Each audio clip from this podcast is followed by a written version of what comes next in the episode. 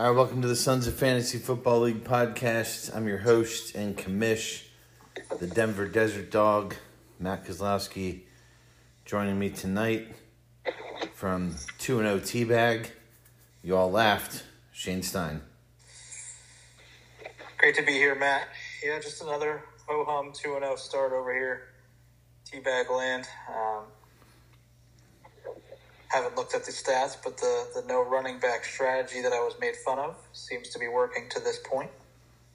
Um, off to the start that everyone expected here, just dominating through two weeks. Um, see you guys in the playoffs. Um, just looking at the stats now. Um, second, third least points against. Fourth, It's a in, matchup league, plenty other leagues. fourth and fourth, fourth in scoring. You know. Um, and that was the You don't voice. like it, plenty of other leagues you can join. That was the voice of Phil Bruce from the 0 and 2 Seawolves. I'm just gonna get the league ready right now. Teabag winning, Seawolves losing. Sounds like a trade deadline nightmare. Yeah, I'm, I'm glad you mentioned it. Uh, it's coming. Just everybody get ready. Uh, I don't want to hear any shit when I sell Henry and Ekeler for pennies on the dollar to Shane while I have a better offer from everybody else. Uh, good to be here. Um, Seawolves just getting the uh, royal treatment here, defending champs, most points against in the league. That sounds right. well, I know there's one player you won't be trading, and that's Jerome Ford because he's now impossible to trade. Um, but we're gonna get into that after trivia. So take us away, Shane. yeah, I didn't have a whole lot of time today. I Actually, had a busy day, so had to go back to the well here. Pretty similar question that we've done in the past. So I'm pretty sure we've probably done something close to this a number of times. I'm sure. Shane Vereen. uh, we'll pr- premise this with Marshall Faulk is not on this list. Um, but since 2018, um, there have been, so the last five plus seasons of football here, there have been 13 players that have scored 50 or more touchdowns. So I'm looking for the big time touchdown scores for the last five years in the NFL. Derrick Henry is on this list. King Henry tops the list. 71 touchdowns. My God. Anyone want to go ahead and take a guess at how many of those are rushing and how many are receiving? Uh, 68 rushing, three receiving.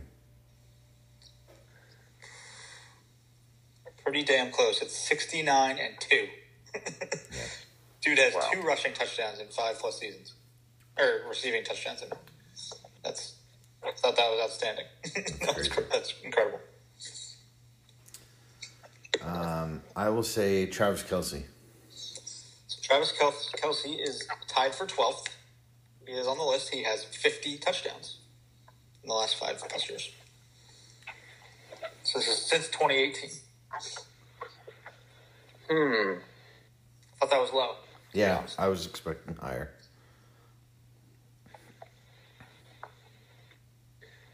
Tyreek Hill is on this list. Tyreek Hill tied for third, 59 touchdowns. Uh, Davante Adams. Davante Adams, number two, 62 touchdowns.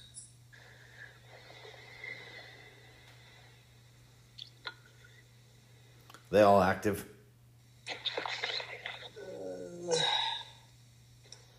These guys are all active. Okay. Some more than others. Um, there is a reason for the question. Just I'm going to say Run CMC is somewhere on this list. Run CMC is tied for seventh with Oh, wow. 55 touchdowns. Wow. It's surprising. Um, this might be too early for this. Give me Big Mike Evans. Big Mike, he's on the list. 52 touchdowns. He's 10th. He has 51 receiving, and he had a return touchdown. What? Thought that was interesting. Yeah, that doesn't make a lot of sense. No. Hmm.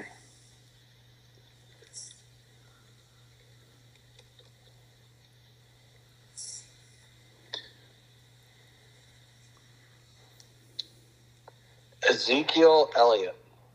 Ezekiel Elliott is on the list. Ties it for seventh with 55 as well.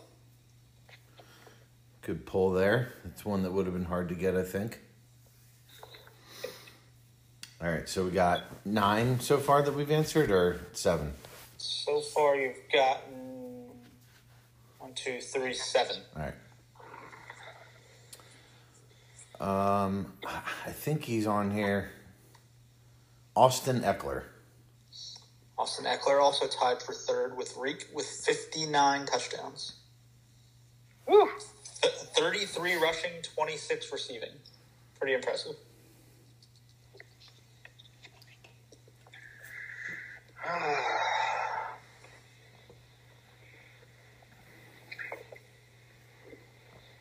God damn, I know this name's not on the list, but I'm gonna say it anyway. Um. No, hold on. Let me see if I can pull somebody better. Uh.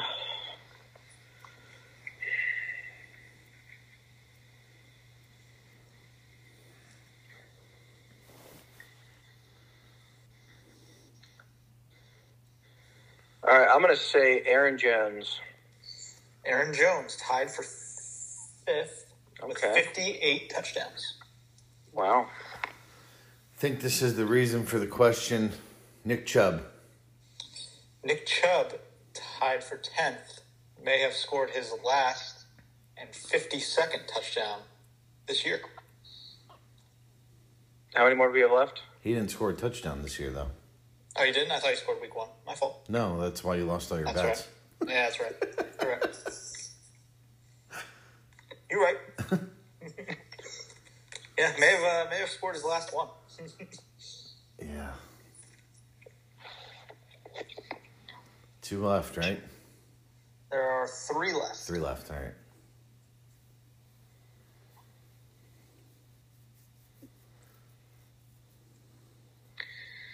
Oh man. Uh,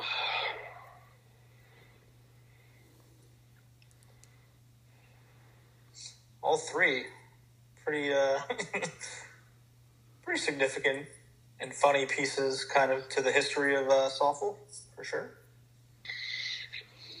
mm,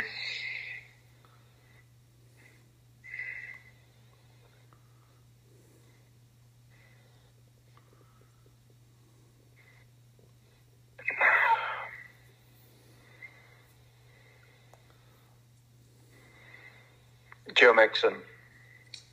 Joe Mixon's not on this. Ah.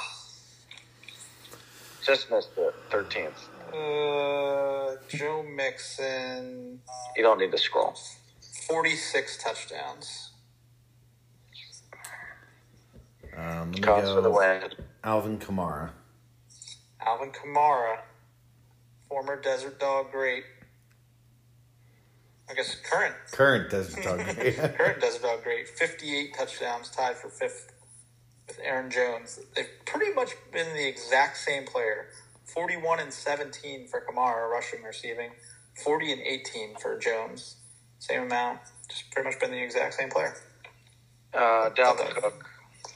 Dalvin Cook, Seawolf, great. Tied for 12th with 50 touchdowns. He's The showing. Seawolves just littered with touchdown makers. Oh, one left, huh? One left. Um, surprised you guys didn't get him, considering you are probably his two biggest fans. I don't think it's Judy.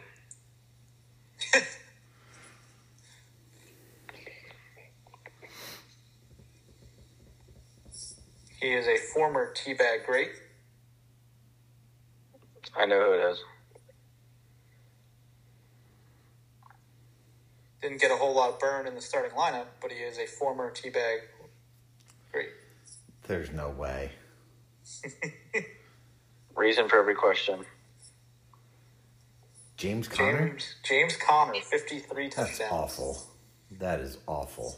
Fifty three touchdowns. I Was trying to uh, trying to induce a Saquon Barkley guess. He only has thirty nine. Um, almost making this list. Got to get him on the pod. Todd Gurley, Oh yeah. forty four Oh, my touchdowns God. since twenty eighteen. He's I feel like he's been out of the league the whole time. How do we Score win touchdowns. subscribers? How do we win? What's Yeah, I. That's why I asked if they were active because I knew he'd be really close. I feel like he's been out of the league since eighteen, and he still has forty four somehow. um, well, even that year with the Falcons, I think he got close to ten touchdowns. guy knew how to. Guy knew how to get it across the goal line. Cover yourself up, Jesus. You come on. go, please, go off camera next time you're going to do that. My God. Dry yourself off. You guys are idiots. All right. Well, maybe the next member of the 50 touchdown club will be Jerome Ford. Um, saw something we'd never seen before. And that was yesterday a full hundo dropped on I, I, Jerome I apologize. Before we get into this, uh, there was one thing I wanted to touch on. The next person, I'm funny that you said that because the next person likely to join this club, can you guess who it is? He's t- he would be the. So there's people with 13 with 50. Then the next there's two people tied with 47. Is it Kareem Hunt? No, Oh. none other than T.J. Lockett. Hmm. Ty- Tyler, Mr. Tyler Lockett. Tyler Duckett. Tyler Duckett. And TJ. just want to go ahead and say he has 47 receiving touchdowns, zero return. That, that can't be true. There's no way that's zero true. return touchdowns. He definitely ran one touchdowns. back before. Not since 2018. So Okay, we got alright. we, we got to go pre Yeah. pre 2018 before the catch one, receive one. How fucking good is that that. guy? How fucking good is Tyler Lockett? The stud won me some bucks last week. Gotta appreciate him. Yeah, he's just an absolute animal. Um, right, let's get into it. yeah, so obviously, dirty hit by Minkah Fitzpatrick destroys Nick Chubb. Um, that was very tongue in cheek. Um, Still a top 10 keeper. Yeah, absolutely. Um, a player just scored a touchdown that I've never heard of. Some guy named Bell. Uh, Phil, you went the full hundred for Jerome Ford. Um, I knew it was going to be a big number. I can only help but feel like you uh, did that to cause some content for the podcast. Yeah, didn't really care about overpaying. Desperation time in Seawolf country. We needed it. Um, as Shane would say, I'm two injuries away from having six RB1s, just building a stable over here. Um, look, he looked good against the Steelers. They're going to run did the too. ball. They're a bad team. Didn't love Kareem Hunt. Uh, I think he's got a lot of tread left on the tires, despite what Cleveland's building and a very controversial character question backfield. But he looked good. I need the help, no doubt about that. A lot of these guys I was hoping on are just not not panning out, so I'll be picking up all the fodder on the waiver wire rest of the season. Shane, Yeah. Shane, how did you think he looked Monday night? I thought the same thing. I thought he looked really good. Yeah, I thought he looked good. I, and I mean, Nick Chubb's an outstanding player. Let's let's let's not get that twisted. But I mean, no other person shows this more than than my strategy, pretty much year in year out. Is and you're seeing it right now. The running back position is like a carousel. It's just totally replaceable on, on most occasions. I mean, Nick Chubb's an outstanding player, but Jerome Ford steps in, goes for over 100, scores a tutter. I mean, you, you just never know the, the injuries that are going to happen to running backs. It happens every year where a handful of guys are, are out, and there's new guys that come mixed in, and they step in, and it's just it's so dependent on other things of and the, the talent level gap between running backs is I feel like so small. I mean, if you get yourself in a good situation, you can be fantasy relevant in the blink of an eye, and that's what we're seeing here. I, I don't mind the buy by Phil. Obviously, I had a big bid in for him. I, I bid seventy. Um, I, I know there was another seventy. I'm not sure. Who, I didn't. I know you, Spears. you said what the bids were. I don't know Spears. who, who they were though. Spears had 70. Okay. So, I mean, there was a lot of bidding going on on the guy. I mean, hard to believe that there's going to be a better situation for a player to fall into the rest of the season. We'll see. Um, but yeah, I mean, desperation time for the Seawolves. Got to figure this guy falls right into a close to 20 touch guy um, in that offense. There's not a whole lot of competition there. They bring in Kareem Hunt. We'll see if he has anything left. Um, got to figure this guy mixes right into the RB one conversation rest away. Yeah, I mean, I'm glad you kind of brought that up. I mean, uh, there's probably not a bigger Nick Chubb fan in the league than myself. I mean, I think he's obviously really good. Phil's made fun of me for it for about 10 years now. Um, but part of what you love about Nick Chubb is that there's really no competition for carries. And I think it's going to be the same thing with this guy. I mean, they obviously felt good enough about him that they didn't feel the need to bring Kareem Hunt back to start the season. So I think it's his his backfield um, from here on out, and I haven't seen enough from the Browns to make me feel like they're comfortable letting Watson chuck it forty times a game. So twenty carries, twenty touches a game for Ford feels very doable. Um, with that being said, there was a fifty-eight dollar bid placed on Kareem Hunt, and I feel like we've dunked on tires a few times in this podcast, so I'm not trying to do that, but that feels like a lot for a player that was not on a roster a week ago. I don't know what you guys think. Yeah, Nevermore really going, um, I'm kind of going all in here on a on a on a big question mark. Um, big question mark is got to figure that even if he is relevant, it's not going to be for a couple weeks, I would imagine. Um, but at the same time, um, Kareem Hunt's been in the offense. It's not like it should take him too long to get accustomed to being back in there. Um, could really, we've seen in the past, he, he's a really talented guy. I don't know how much he has has left in the tank or, or tread on the tire, as, as Phil would say, but it's one of those moves that, that could be kind of make or break. Make or break. I mean, he's obviously not going to have a whole lot left in the tank to be acquiring players rest of the year. But if, if Hunt pans out and, and slices into that role that we've seen him have for the last couple of years, he could end up being a, a serviceable RB two with some RB one upside. I like Kareem Hunt. I agree it's going to be a, a little bit, but maybe in like two to three weeks, he's a pretty good flex play, and he can catch the ball out of the backfield. Uh, I also saw a video of him working out on TikTok, shirtless, which tells me he's in football shape still. He's kept his body in peak condition.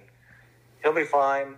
He'll be a rest of season flex, but probably starting week six or seven for me. Okay. Um, I think the player that was picked up this week that might have the best week of all the players picked up is uh, Fegley's pickup, Kendre Miller. Um, might only be a one week thing. Kamara is still obviously out this week for his suspension. Saw Jamaal Williams pull a hamstring on Monday night. Um, Kendre Miller is apparently going to be good to go this week, um, and could be the only guy in town for New Orleans. He was a guy that got a ton of buzz in the offseason. Um, and Fegley scoops him for thirteen dollars. Anything to discuss with that?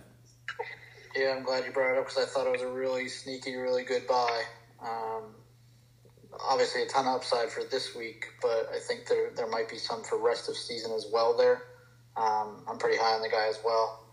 Um, I think there there's some potential there for a sneaky bottom tier, like RB two ish production here for Miller, even with Kamara on the field. Um, certainly, some chance for RB one status this week. I mean, let's be clear. This is an Olave offense, but they're going to have to run the ball a little bit. Uh, I like to pick up Fegley, as always, playing chess. We're all playing checkers, bidding hundred dollars on these other players. I like to pick up. He's going to be good.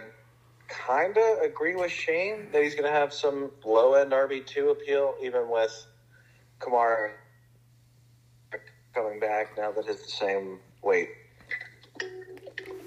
Yeah, I had the only other bid on Miller. I put just to try to get him for free, trying to think that maybe everyone would be focused on the Browns' backfield, but like you said, Fegley's playing chess.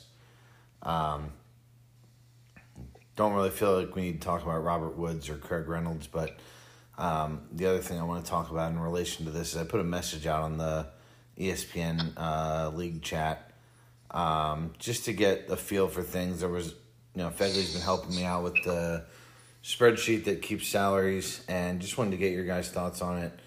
Um, we had a data entry error that almost led uh, Fegs and I to believe that Phil had gone over his three hundred dollars salary cap by acquiring Jerome Ford for hundred dollars.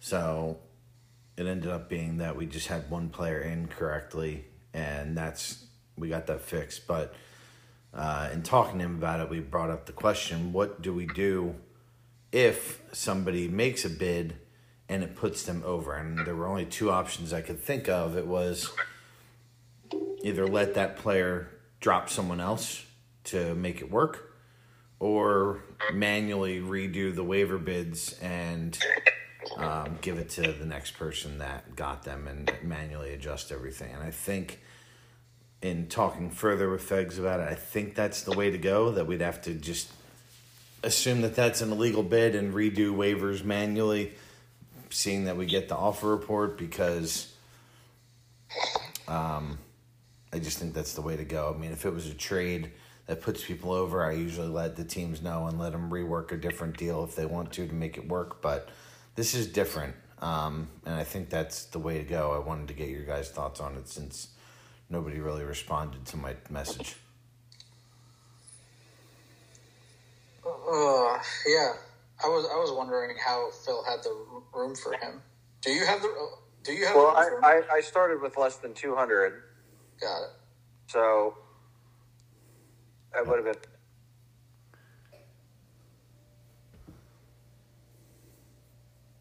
Yeah, I, I, I was wondering. I mean, with the hundred dollar bid, if you if you even had enough cap space to hold the guy. Um, I mean, I don't, I don't know what. I'm pulling it up now, but yeah, he had enough room. The only way you wouldn't have enough room is if you started with more draft cash. You started. Yeah, but I, I, I, knew you had, um, you had a couple guys on your IR, didn't you, with Ekeler? So, so I didn't know if having the extra guys put you over or not. He's at 294. Okay. Yeah, that's a that's a good question. I mean, I don't know. I guess the only reason why we said that, um, the main reason we said to do it that way, and we think that's the way to go, is otherwise, if you feel like there's somebody, like if you let give that person the ability to change their drop or throw the guy back out there. Um, it possibly opens up some room for people just trying to throw out bids to block people below them that they don't want to get them. And then once they see what the report would have been, then they can say, all right, no, never mind, that guy wasn't going for him, so I don't need to worry about it. Like, No. I think it just has to. Can you go over the solution one more time? Because I, I think I'm tracking with it. I just wanna So sure. yeah, so for example, if this bid had put you over, Yeah. um, the next person on the offer report was Spears for seventy dollars. So I would have put Allen Robinson back on your team, and I would have added Jerome Ford and given you your hundred dollar fab back, and then I would have added Jerome Ford to Shane to uh, Spears' team, and subtracted seventy from his fab. So I would have just reprocessed waivers basically. Um, why not? Why not just say, like, okay, if I bid hundred and my max is ninety four, why not just recast the bid and look at my max and oh well he could only bid ninety four, so we'll give it to him at ninety four versus just going to the next person on the list. Because we have a spreadsheet available that everyone has access to that you could have yourself made a ninety-four dollar bid knowing that was your max. I'm not trying to be a dick. That's that's just that's the answer. Oh, okay. So what, what what's the question then? If we already have the answer. We don't have the answer. I'm saying that's the answer to your question, not the answer to Oh, the okay. problem. Um, I just wanted to get the league's thoughts on it. I mean, I think that's the way it should go, but I'm not. If everyone's like, give them a chance to change their bid, then or change their drop, um, not their bid. Change like if you wanted to get him, you could drop a player that was more expensive than Allen Robinson. So you could have you know, maybe you want to play, maybe you drop Dalvin Cook instead, you know? Yeah. Okay. So, um, just wanted to throw out what the league thought was best, so that's all. So, if you guys have thoughts after listening to this, let us know. It hasn't happened yet, um, but, and it hasn't happened in however many years we've had this league, but just thought it was a good what if scenario to actually discuss. It definitely, definitely could though. I mean, I could see Yeah. myself doing it. I don't ever, I don't even know how to see the spreadsheet. So I, I never look at the spreadsheet, so I wouldn't even know. I, I Let wouldn't even. alone a leak post. My God, What's wrong? I I didn't even know we had a leak post function. On the app? Yeah. Yeah, it's one of the new things they added this year to the ESPN website, and I think it's it's actually nice. Like the offers report actually works on the app now, so you can see what guys offered right away. Um, you know, I just think it's a nice thing that they added to ESPN this year for fantasy football. Um, all right, you guys ready to get into the matchups? Let's do it. All right, let's start off with Nevermore against the Renegades. Oh, God. Here's Phil's first post. Agreed. Penalty. Fuck them.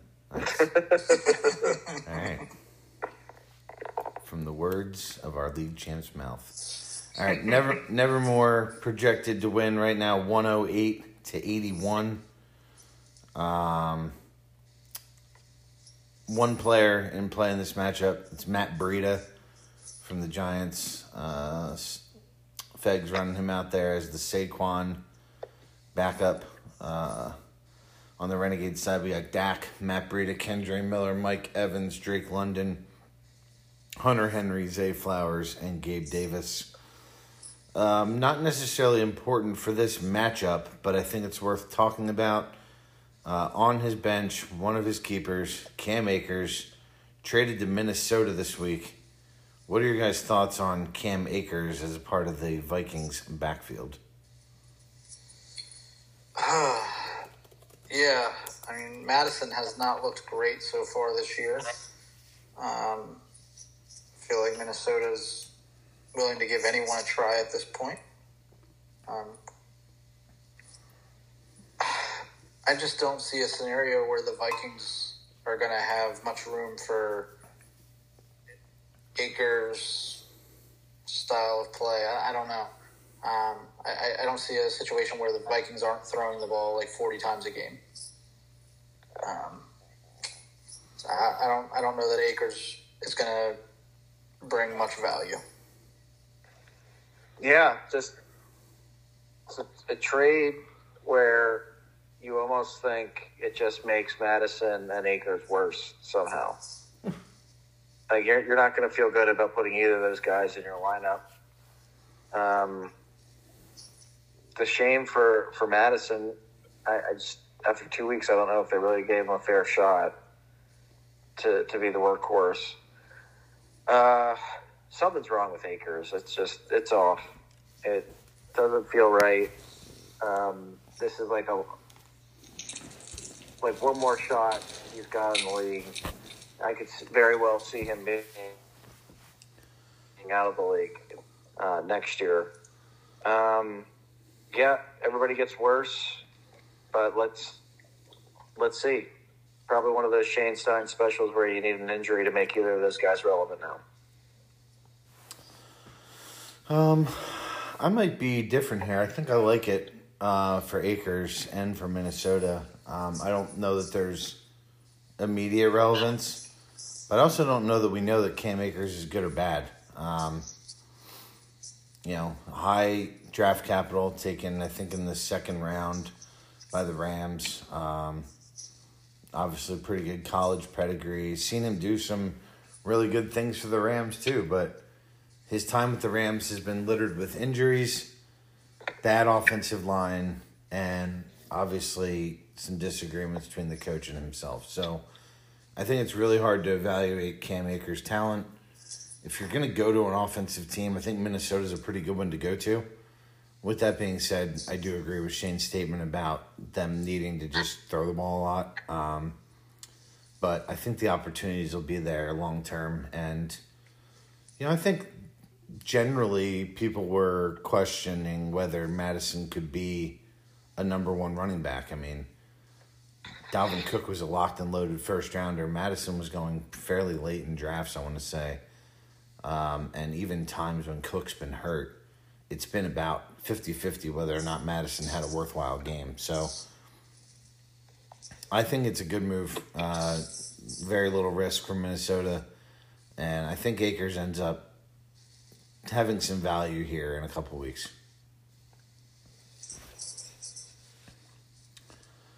On the Nevermore side, Lamar Jackson, Jahmyr Gibbs, Raheem Mostert, Calvin Ridley, Stefon Diggs, Dalton Kincaid, James Cook, Michael Pittman. Uh, watched the whole Sunday night game with the Dolphins and the Pats. Uh, Mostert looked, I thought, pretty good. Um, he's a guy that's had relevance in this league. I think he has the second most uh, rushing yards in a game in playoff history in that game against the Packers a couple years ago in the NFC Championship.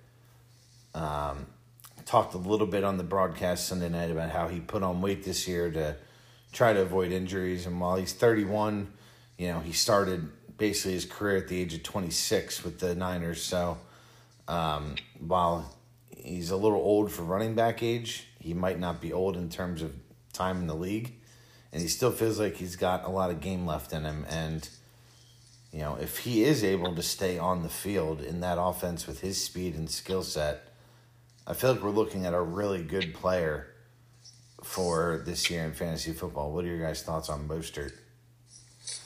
Yeah, obviously, I uh, I was watching that game pretty closely. Uh, he was trying to track me down, um, and he almost did.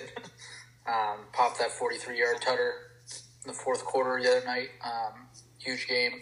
Looked explosive. Um, he's always been an explosive player, so I mean that's not anything new that we're seeing. It's always been a question of health with him. Um, can he stay healthy for while getting a full workload? Um, hasn't really proven that he can do that in his career. But like you said, this is a, another situation where he finds himself in a good offense. This one might even be better than the one he was in. um, there's just so much pressure on the defense to cover those guys um, with Hill and Waddle on the outside that it's just a running back kind of dream for, for a fantasy situation. Um, so I mean, health health stays there, and he and he and he can make it through the season. There, there's absolutely zero reason that he doesn't finish as an RB one this year. Zero reason. I can think of three. J Dub J. Once that guy comes back from IR, he's going to get some run. It's going to be more of a split carry backfield. Took a lot of shit for drafting J Dub J. The guy's solid. I'm not convinced he's not the best running back at Miami. We'll see what happens uh, after he comes off of IR. I, I am part of the JWJ Truther bandwagon bus. Nice. I'm proud of you for going out there and making a take like that because that's a bad one. But um, I like you taking a stance like that. That's good. We'll check You, in. you, you think it's any worse than Pollard should have been number one overall I week? didn't say that. See, you take the Oh, things I say, people are saying. slightly People twist saying, them, and then speak People of them saying. in absolutes. So, It's um, fine. These takes from the darkest corners of TikTok and bring them onto this. yeah. How do we have any subscribers? Carson Wentz uh, was never mentioned as a potential keeper with the He new is on rules. this list. I'm going to find in the archives. All right, um, I'm taking Nevermore to win. By the way, Nevermore has got a little bit of beef with the podcast. He feels like we talked his team up a little too hard last week, and that's why he lost the tea bag. He lost the tea bag because I'm a lucky son of a bitch. CMC in the end zone. Good. I'm taking Nevermore. oh man. Um. Yeah, give me Nevermore this week. Seems pretty good. My God, look at this roster. Got a running back quarterback, Gibbs, Mostert, Ridley, Diggs. Uh, I want to take Nevermore, uh, but not for the reason you guys think. It's a, it's a good team, but we're going to get one of those beautiful Kincaid paintings Sunday at Washington football team. That guy's going off. Breakout game. Give me Nevermore. Glad you brought that up. One thing I have against the Nevermore squad three Buffalo Bills in the lineup. Yep. That's um, that's risky. So So I played them last week. That's why I was high on them against the Raiders. That's why I thought Nevermore was going to score so much. They put up 38 points, and somehow, like none of his guys had really good weeks. yeah, There was a Lat Murray Totter in there. I mean, like, it was it, a like I mean, I mean, Cook was good, but it wasn't like crazy good. No Tutter. Josh Allen finished at twenty nine point six six, just shy of that thirty number I said. All right, next game: Dogs versus Wolves. The canine. How is this not matchup of the week? Loser leaves town. Come on. Because I'm one and one. Yeah, Cos came back and won, so it changed that. So it's only me that leaves town if I lose. the Wolves leave town matchup. uh, Desert Dog side, Patrick Mahomes, Rhamondre Stevenson, Khalil Herbert, CeeDee Lamb, Tyler Lockett, Evan Engram, DeAndre Hopkins, and Milk Carton 1.0. You got a lot Seawolves. of energy for saying that lineup. Proud of you. Seawolves. Josh Allen, Derrick Henry, Jerome Ford, Chris Olave, AJ Brown, George Kittle, Dalvin Cook, and MVS. I was really hoping Zeke would be in the lineup against me this week like he was last week, but Jerome Ford replaces him in the lineup. We're going to get um, that clear in there. Don't worry. Have questions about why Rashod Bateman is rostered on this team, but we can save that for after the podcast. Moving over to my team. Uh, let's talk about Milk Carton. Um, been okay with the effort the last two weeks. We've had five for 61 on eight targets, seven for 55 on nine targets. Um, got in a post game altercation with Derrick Brown from the Panthers, so he's still what some might call a fuckboy. Um, but Michael Thomas, he's been okay. He looks to be out there. Looks to definitely be a part of the offense. What have you guys thought about Michael Thomas so far, and what do you think about him this week at Green Bay? Yeah, so from what I've seen, I mean, target share still there. Target share still there. Um, serviceable. Um, route tree, a little concerning. Route shrub. Route More shrub. route shrub, Yeah. if, as, as Ed would say. Um, a lot of uh, four yard slants is what I've seen. He is. they don't call him Slant Boy for nothing. So I don't know how much that's changed. He's, he's always kind of been his, his go to.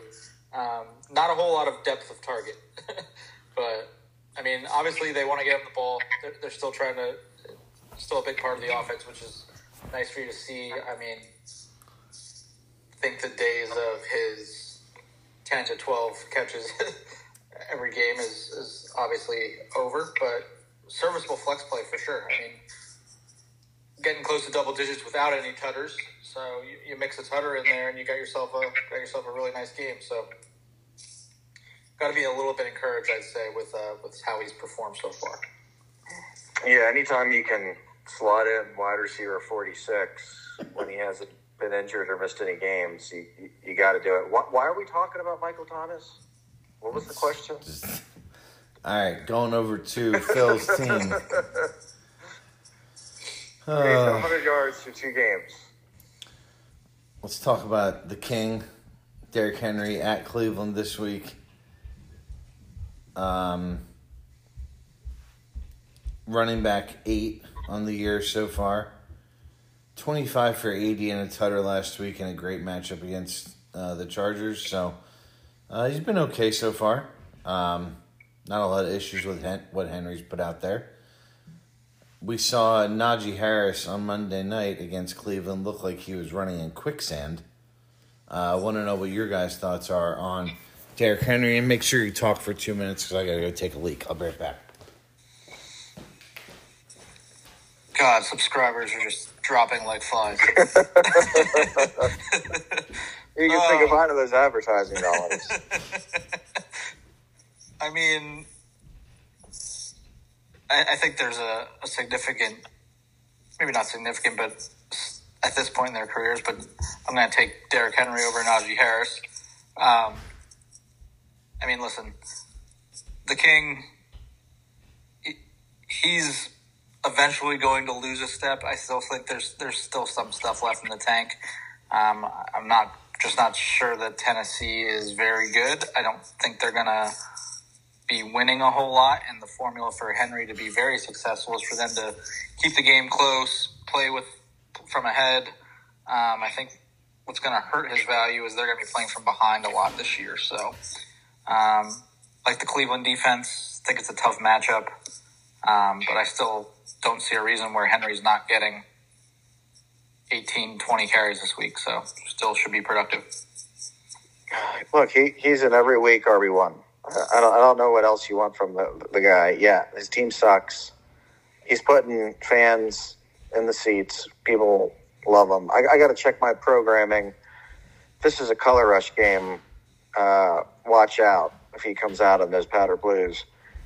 One point I, I would like to refute from Cause trying to, to draw any kind of conclusion from watching a Mike Tomlin offense is, it, I mean, it's negligent.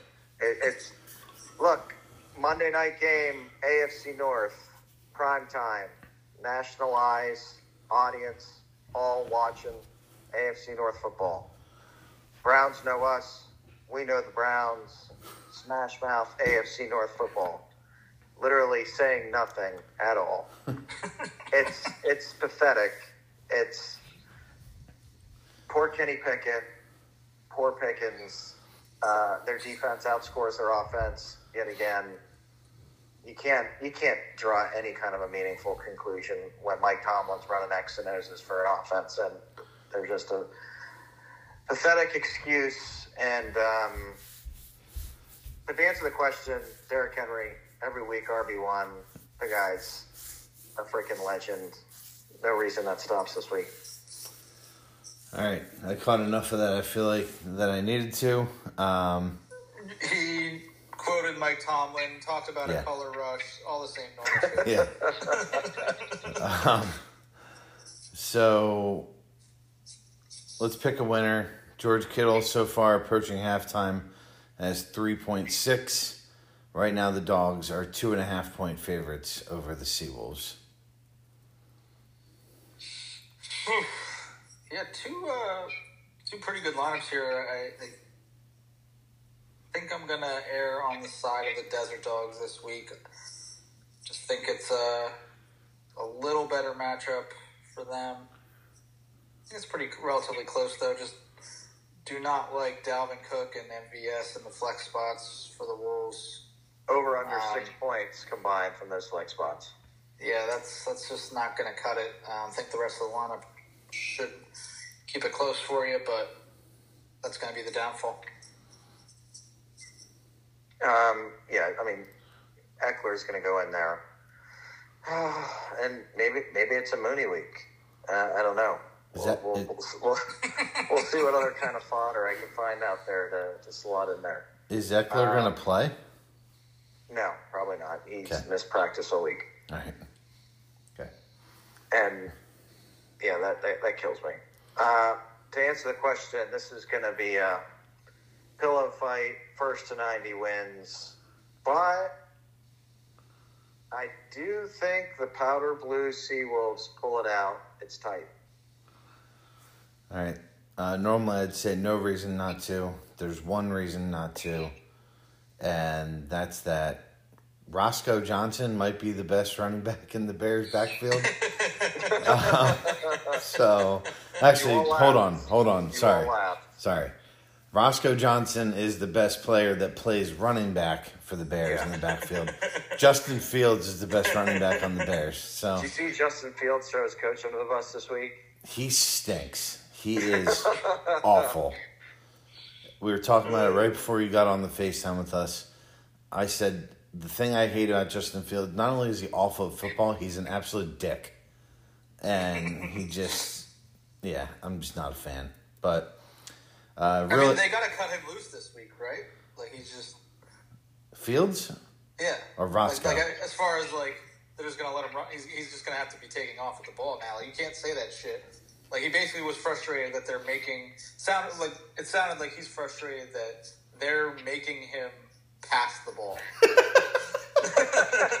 that, that's what I took out of it. He feels like a robot He feels Yeah. like a robot. having to He- throw the ball. he he doesn't want to like that's what it sounds like. He wants to be able to take off and use his legs. I mean, that's what he's good at.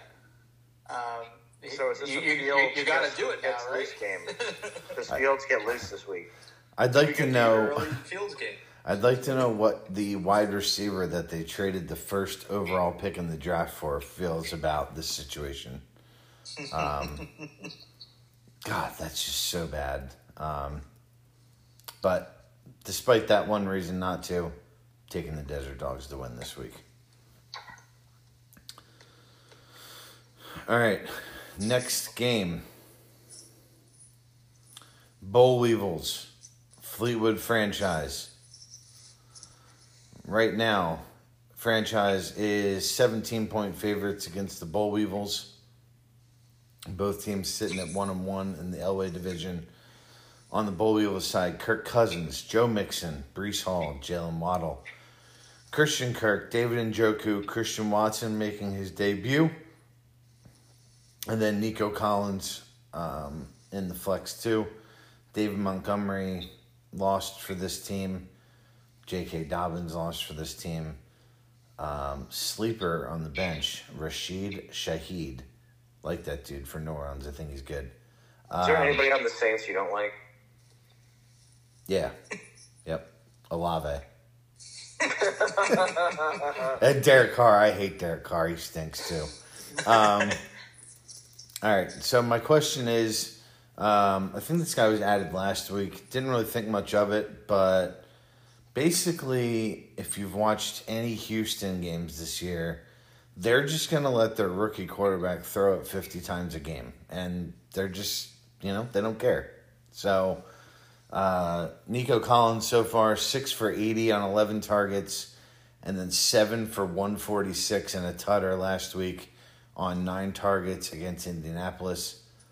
Got Jacksonville this week. Um, it's gotten a lot of buzz and waivers this week if he hasn't already been picked up. What do you guys think about Nico Collins? Yeah, I think Bull drafted him late. Oh, he did was draft a, him. He was a late draft okay. pick. Yeah, All right, my bad. I remember uh, he was one of like the few wide receivers left. I think Bull snagged him. Um, been outstanding. Um, can't believe that Stroud has been throwing this much this early. Um, I, I I thought Stroud was going to be okay. I didn't think he was going to be.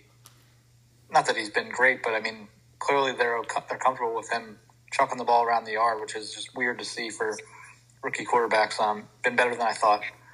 Um, yeah, this guy seems like he's clearly the number one guy in town. Um, looks like a really serviceable um, wide receiver play here. I don't know that it keeps up all year.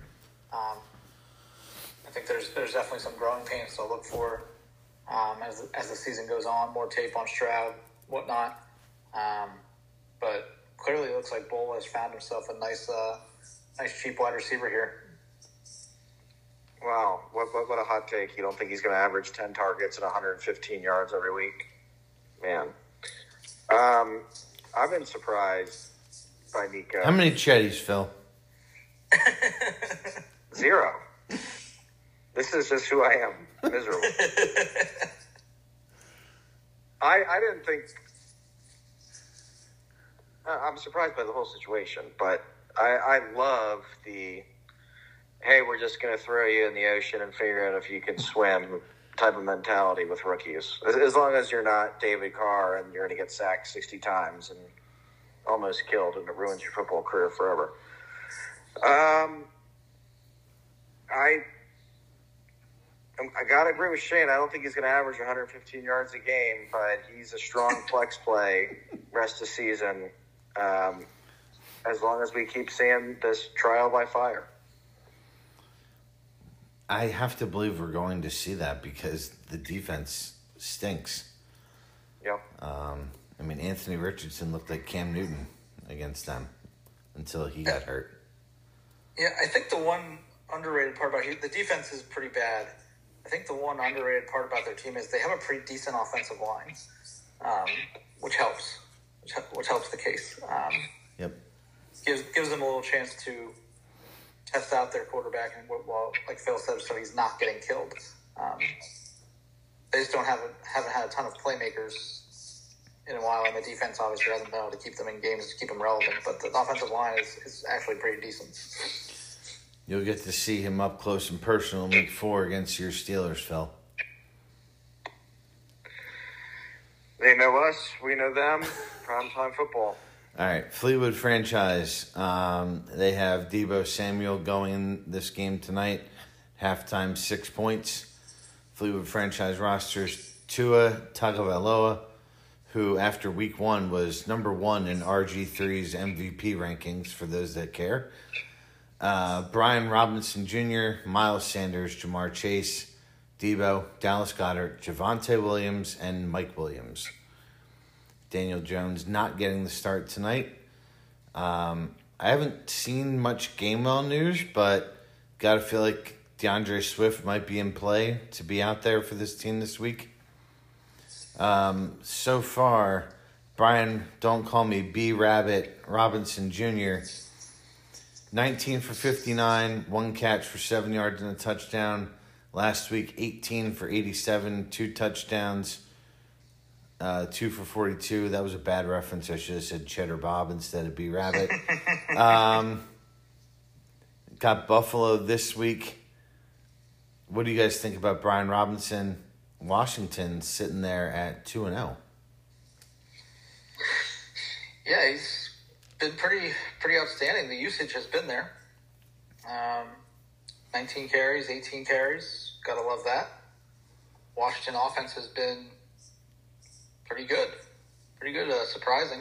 Sam Howell seems like he's at least competent back there as a quarterback, which has kind of been a problem for them in, in recent years, where you can't really take the pressure off the offense because the quarterback hasn't been up to par.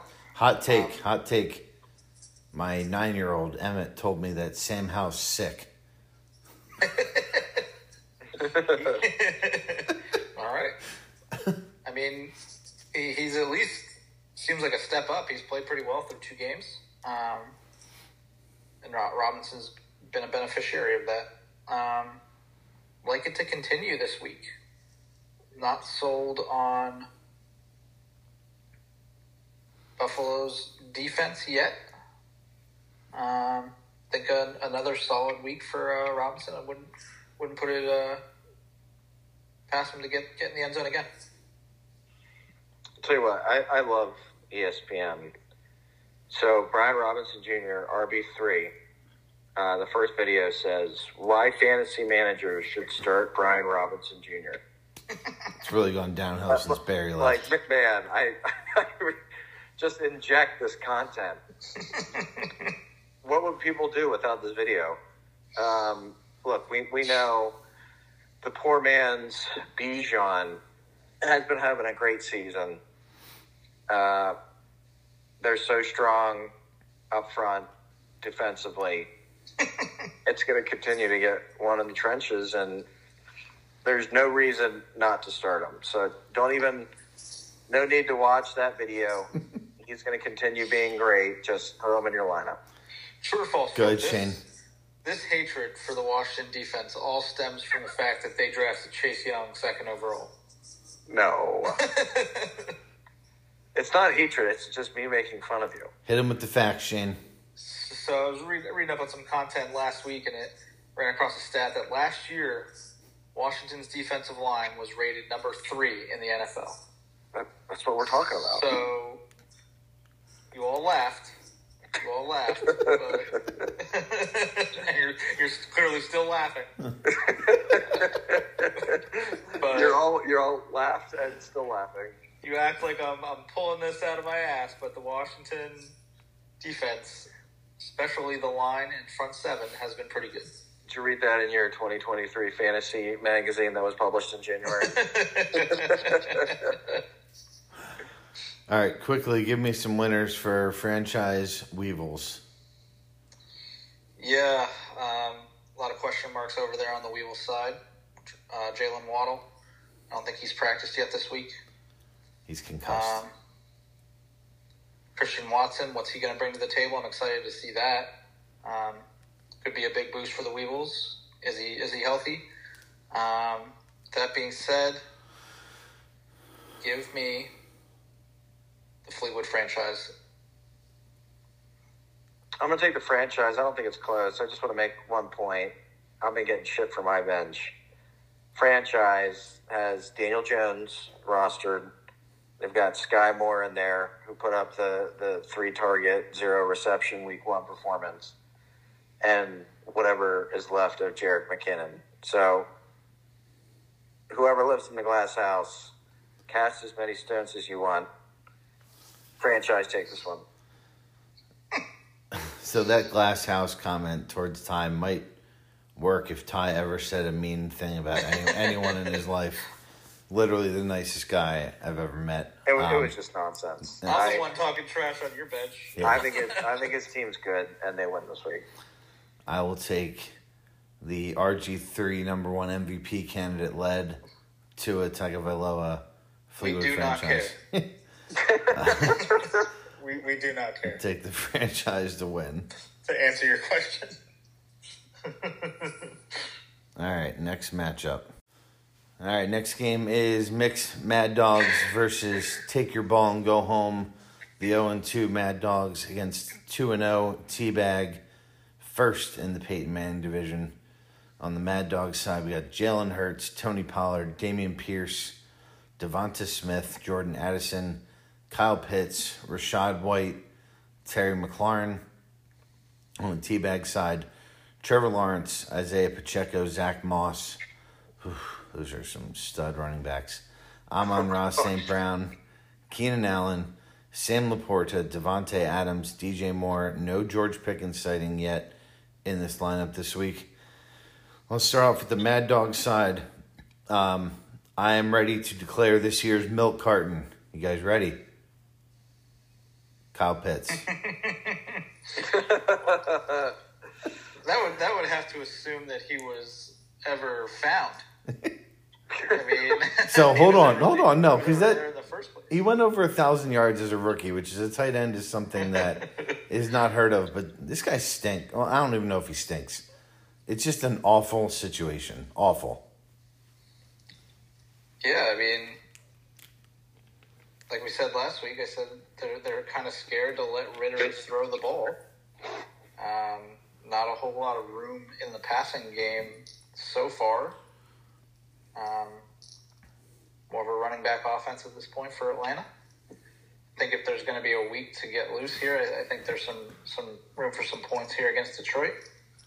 Um, but I, I'm still not buying into the, the Kyle Pitts situation. Yeah, if it's not this week, you gotta you gotta wonder what the hell you're gonna do with it the rest of the season because at at Lions in that dome they played so many of those like 43, 38 games. I just don't I don't know what the hell you do with it. It, it it's like DJ Moore in your lineup. I don't except DJ Moore goes off once in a while it's a weird situation, and I'm I'm not sure he's any good. I'm getting some Eric Ebron vibes when he was in Detroit, and then he just went to the Steelers and was fodder from there on out. So, oh, I don't know about Pitts, man. If it's not this week, I'm smashing that panic button. Ebron did have that one really good year on the Colts, but um, Yeah, like ten tutters or something. yeah, Yeah. yeah, I'm I'm out on Pitts. Um, I'd be looking to stream tight end and trade Pitts and see if someone is willing to give you anything for him. Uh, he's had eight targets so far this year, two catches in each game. He is tight end 28 on the season. Going over to take your ball and go home. I'm on Ross St. Brown.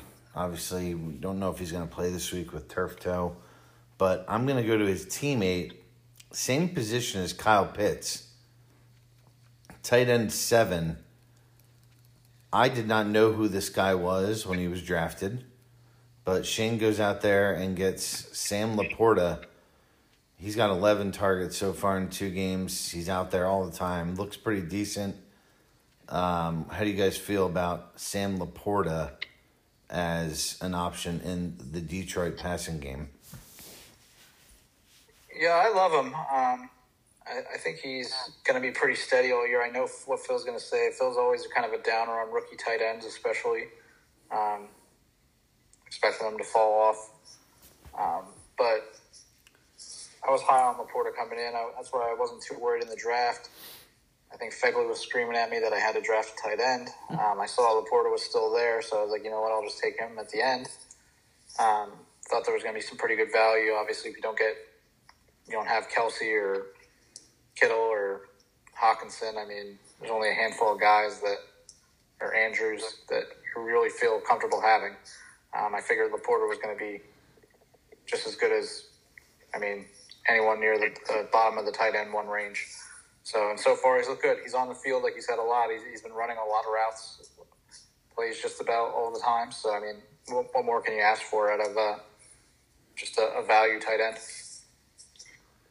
My God, I- where do these damn big white Iowa tight ends come from?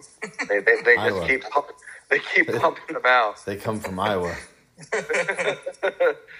Um, this is this is one I, I'm not. Also, Hands Noah down. Fant. Noah Fant would like a word. Didn't Hockenson go to Iowa too? Like Yeah. Yeah, prior, Noah but Fant's not white. It- Dallas Dallas Clark. it's ridiculous. Kittle. Um, no, I this is a rare case where I'm, I'm going to agree with Shane. I I just don't see him having the same floor. I can't I can't wait for Kaz to send me his stat line through three quarters where he doesn't have a single target this weekend. But I, I don't I don't think he has a floor like other normal tight ends do. It's just too good of an offense and too good of a situation. And he plays so much that he's going to get targets. He's going to get yards every game, even after I'm going to get that the eyeball emoji with zero targets through three quarters this weekend. Shane, you think Amon Ra plays? Um, it's not looking great, but luckily I um, have wide receiver 16 ready to, to stash in there um, just in case he doesn't go. So always nice to have a, a top 16 wide receiver on your on your bench to uh, be able to use in situations like this. Bonus, He's top he's, he's top 16 in case you didn't know. bonus question for Phil.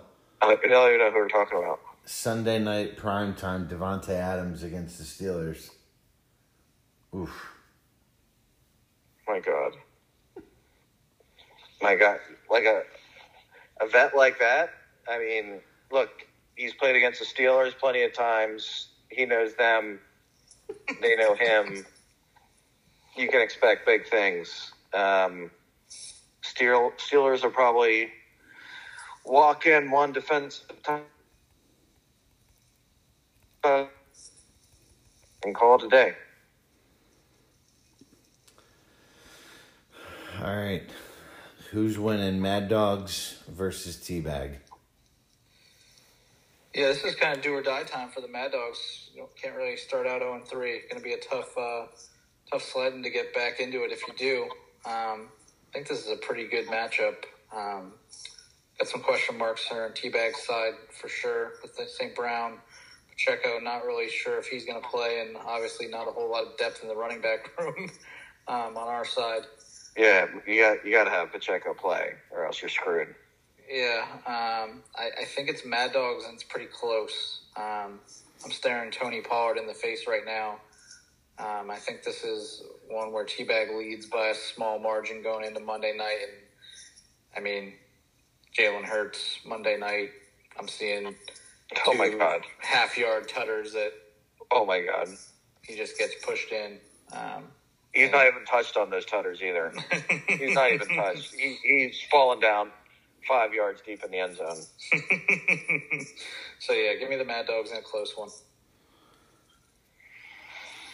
Oh man, Hurts, Pollard, DeVonta Smith, even like Rachaad White. Like he's had a pretty good season so far. Um, not all that surprising. There were a lot of people high on him coming into the year. I like the Mad Dogs. I, I don't know if Shane's running back room can get to 10 points. And that's the deciding factor here. Have we ever had a team that's 2 and 0 have this kind of a running back presence? Yeah, I'm- I'm- Shane every year. Yeah. That's right. He's just normally not 2 and oh. 0. Um, I this is weird. I like the Mad Dogs too. So all three of us think the zero and two team gets it done and takes down Stein. Stein will be the only three and zero team after this week. uh, next game: Ice Cream versus the Flock. Two and zero Ice Cream. Zero and two Flock. Ice Cream projected 116 to 109 right now. Nobody uh, in this matchup playing tonight. Ice Cream side, Justin Fields, Bijan Robinson, James Conner, Justin Jefferson, Chris Godwin, Travis Kelce, Tyler Allgeier, and Tutu Atwell. On the Flock side, Joe Burrow, Kenneth Walker, Josh Jacobs, Tee Higgins, Kendrick Bourne, Mark Andrews, Alexander Mattison, and Gus Bus Edwards rounding it out for the Flock. Um, gonna do everything we can to not talk about Justin Fields yet again. Let's talk about uh, Tutu Atwell. He was the Rams' second round pick a couple years ago, basically their first round pick because they never have a first round pick. But so far, he's got 17 targets in two games. Hasn't found the end zone yet, but six for 119, seven for 77. He's been out there a lot, looks good, um, along with Puka Nacua.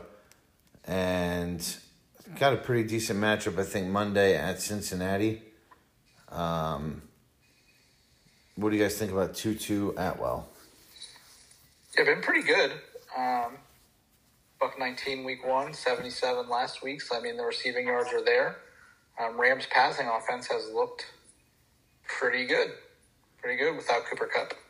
Um, Atwell and Nacua step right in, and um, the Rams don't miss a beat as far as the passing offense goes. Um, I, I, think it continues. Um, hate to pull the trigger so early, but I, I don't know that the Bengals are going to recover as well as they have last. I guess last year where they struggled out of the gate. Um, last couple years, maybe. I, I think uh, it continues, and we see another solid, solid fantasy performance from uh, from Atwell. It's really not the, the Van Jefferson offense that I, I thought it was going to be. Unfortunately, uh, Atwell's been good. Jefferson stinks. He's so bad.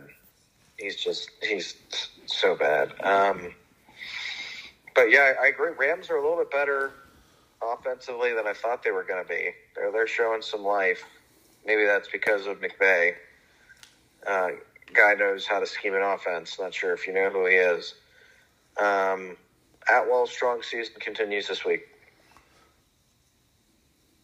It's like you were in our golf cart on Monday making fun of McVay. Because I don't know of many coaches that could make this roster look half decent offensively. Um, I know. So I'm a, I'm a McVay guy. I think he's pretty good. Um, just a side note: Bijan Robinson, as advertised, um, he's looked outstanding so far for Atlanta. So, nineteen for one twenty four last week, four for forty eight. Um, definitely like what I see from Bijan in Atlanta. So that's a good first round pick for the Falcons, other than Kyle Pitts. Um, this isn't the question for the flock. Uh, we'll get into something else, but are we sure Joe Burrow's good?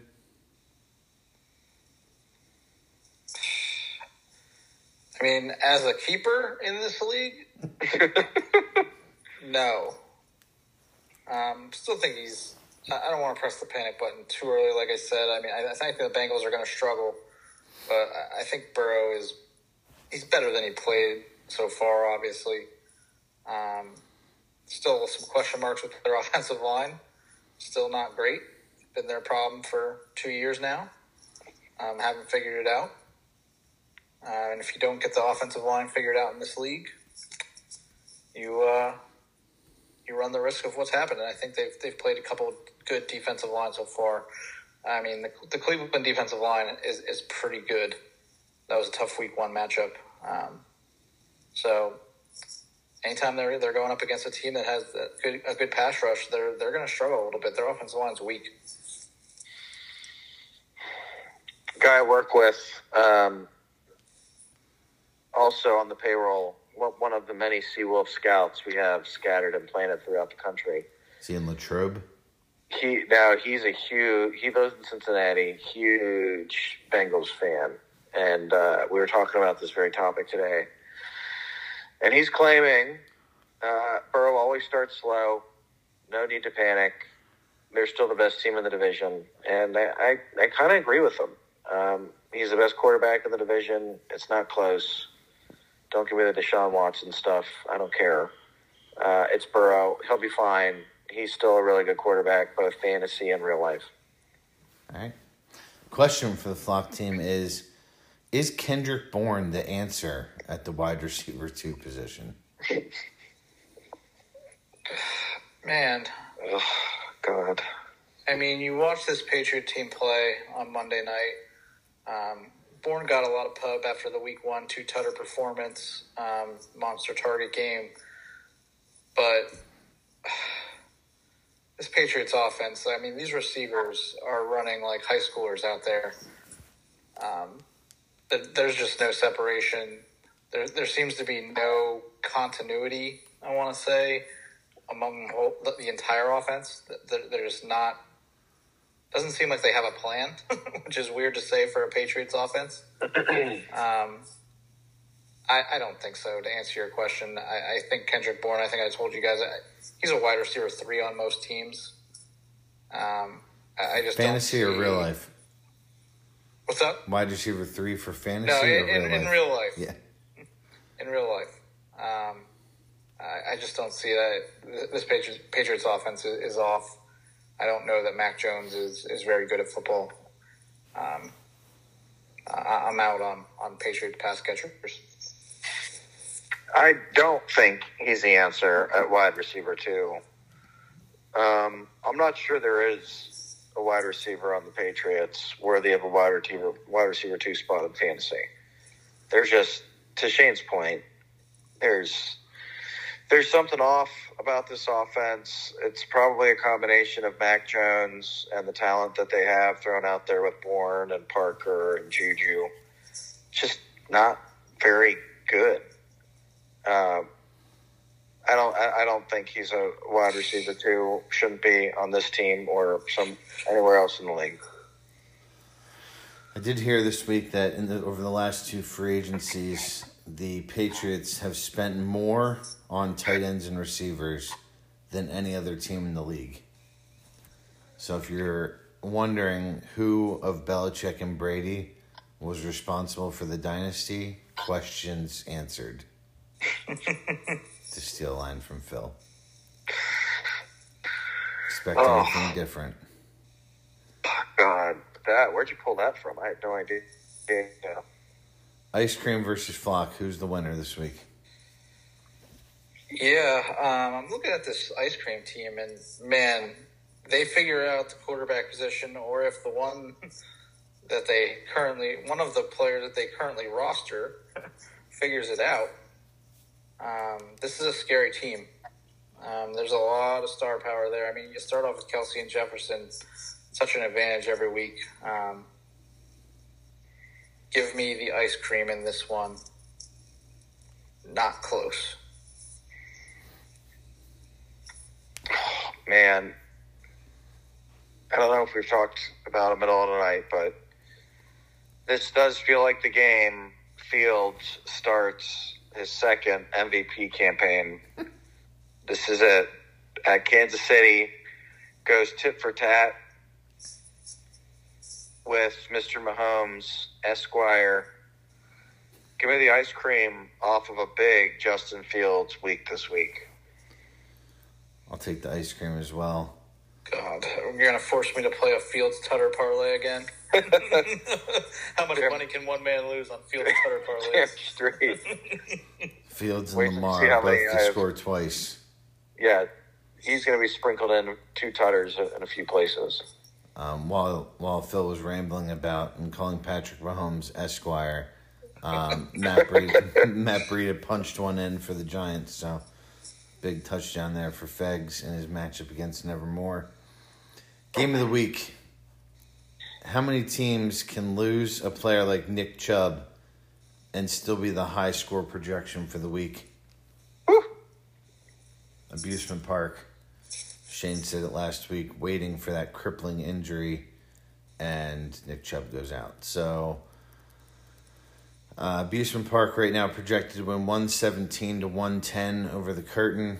Curtain's got 16 and a half from Christian McCaffrey with 10 minutes left in the third, and Darren Waller with 2.1. So he's got two guys going tonight. Got good one from McCaffrey. Needs some more from Waller here in the second half. Parkside, Jared Goff, Travis Etienne, Kyren Williams, Tyreek Hill, DK Metcalf, TJ Hockenson, Marquise Brown, Puka Nacua. On the bench there, looming is RB1 in Pittsburgh, Jaylen Warren. On the steel curtain side, Justin Herbert, Christian McCaffrey, Pittsburgh RB2, Najee Harris, Garrett Wilson, Amari Cooper, Darren Waller, Treylon Burks, and Josh Kelley. Um, no Brandon Aiyuk tonight for the Niners, and Jamaal Williams um, not likely to play due to that hamstring injury. Uh, all right, let's start off with Abusement Park. Uh, let's talk about Jared Goff. Um, obviously, big Goff hater from his years in the Rams. Uh, had a nice week last week against Seattle, three twenty three and three touchdowns. There was first interception in like 300 attempts, which is just. If you would have told me that Jared Goff was going to go 300 attempts without a pick, I wouldn't have believed you. He's like a top four quarterback in the NFC. Um, it's probably Goff, Hurts, Prescott, and Cousins in the NFC, just off the top of my head. Um, what do you guys think about Jared Goff as a fantasy relevant quarterback for Abusement Park? Def- definitely fantasy relevant. Um, this is a passing offense. Um, the one thing I will say is down in the red area, they're, they're more of a. They do like to run the ball in. I mean, we've seen Montgomery with a couple tutters. We've seen last year with uh, Jamaal Williams. They, they do like to run the ball inside the 10 for sure, which takes away some of his value. But as far as passing yards, the, the volume is there, um, which is exciting. So, I mean, Goff is definitely relevant. He's playing really well in Detroit. Um, there's weapons. Uh, we talked about, I mean, obviously, St. Brown, LaPorta, um, Gibbs out of the backfield now. Um, there, there's plenty of opportunity there for, for Goff to remain as a, as a quarterback one. Man, I can't remember the last time there's been a quarterback trade. Number one. Number two, I can't remember the last time it's worked out well for both teams. And as confused as Goff looks on the field, I mean, he's got like a little bit of that Eli Manning, like what, what's happening around me vibe. He can sling it, and he's been playing really well.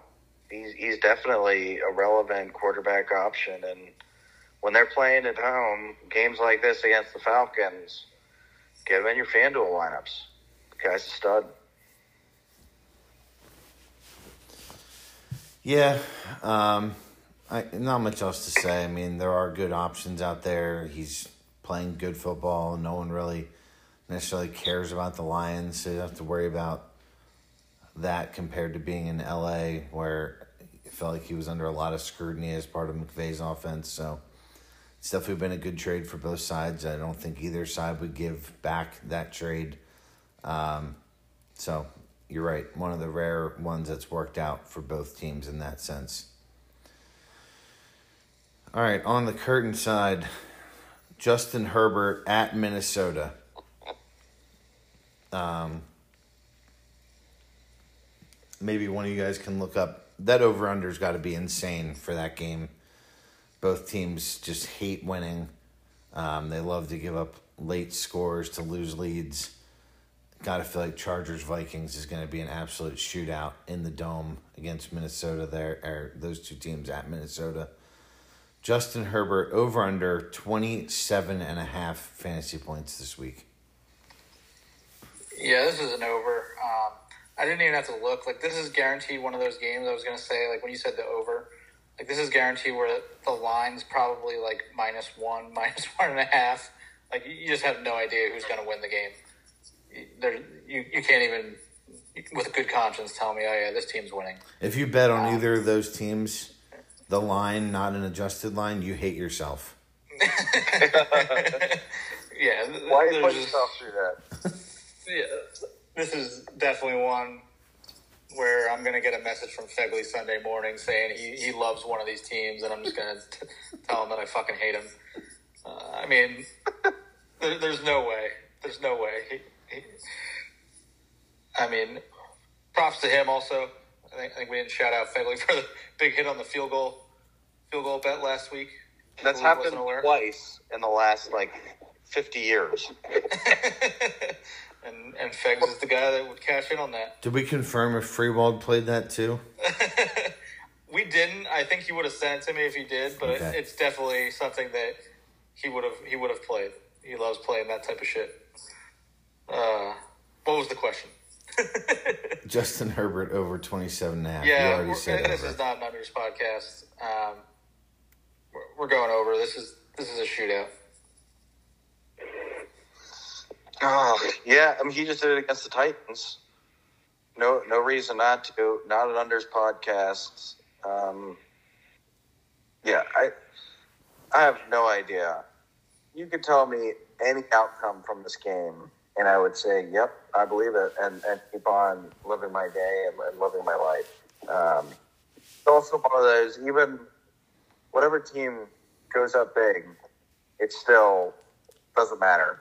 Like it could all come back to the main, and it could still end up 35-35 and, and overtime. I guarantee one of these teams has like a missed field goal or extra point that just cripples them in this game. Like there's both teams are going to find some way to let the other one back in it at some point in the second half of this game. I will also take the over. Uh, Herbert's likely to have at least uh, three touchdowns in this one, so definitely think um, there's some big points in play for both sides. Who do we have winning our game of the week? Abusement Park against Steel Curtain. Yeah, this is two really good teams. I think I'm still gonna say it. I'm pretty sure most people would probably say at this point, Abusement Park is the best team in the league right now. Um, the, the projections agree. I think it's going to be a very high scoring game. He's got to dodge the really big late second half push from CMC here. Um, you don't want to get buried with a 35 point effort from him, which is very likely. Um, but I, I think Abusement Park still has enough to get it done, and we will await which one of their players goes down this week. Man, Man, after watching the, the replay of that dirty hit by one of Tomlin's guys, I think it's safe to say you can probably just cut Chubb loose. Doesn't necessarily have to take up a spot on, on your roster. Um, but this roster is so good that as long as they don't have any more devastating injuries to their top guys, they're they're still a powerhouse and a fantastic team. I will just add in Christian McCaffrey through two weeks, RB one in everyone's minds, RB one in your hearts. Another tutter tonight. That guy's unstoppable, but not unstoppable enough to overcome the sheer force of the abusement park in week three. Give me the park. Yeah, I think I'm going to take the park too. Um, Treylon Burks, Darren Waller, those are two guys that just don't know. Najee Harris, same. Um, I just think there's more um, opportunity for scoring on the park side. Uh, so I'll take them to go to three and zero and stay pop uh, stay atop the far division. Najee Harris is just not. You throw him in the lineup in an RB two slot, you, you, you feel sick to your stomach throwing him in there. Like our RB forty seventh through the first two weeks, yuck, just yuck. Yeah, there's nothing that can set a franchise back than taking a running back and a mediocre quarterback in the first round back to back seasons. And that's what the Steelers did. So that's that's where they're at. I don't, I don't know if I agree with that statement. Which, what what part of it? Like they're they're drafted at like pick twenty five. It doesn't Exactly. That's why like- you don't like- take. like that's why you don't take a trade up for quarterback. Trey Lance and trade him for peanuts, and they're still probably the second or third best team in the league. Like that's. I Steelers have a lot of problems. Could they have done better with those picks? Yes, but that those guys aren't the reason they're so shitty. No, but they could have used like an offensive lineman and maybe someone in their secondary instead of those two picks because I think both those guys are replacement level. Niners about to take it in for that McCaffrey touchdown number two that uh, we were talking about. Looks like it may be maybe coming up here. Um, that would be big for the curtain in this matchup, obviously. All right, anything else to discuss in week three? Yeah, I mean, kind of touched on it, but a little disappointed we didn't get a. Uh, I noticed Phil was quiet about the uh, Pickens versus Hopkins.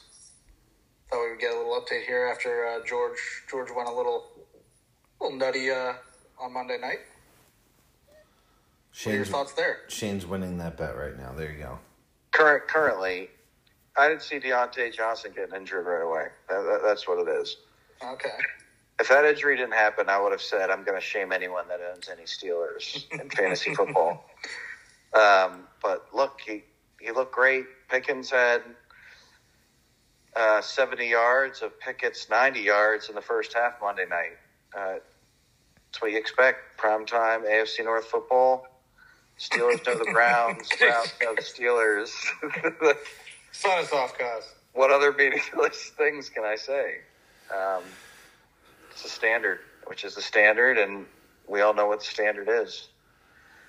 It's a Uh, standard. Shane, you want to give a shout out to our latest subscriber that just messaged us before the show went off? yeah.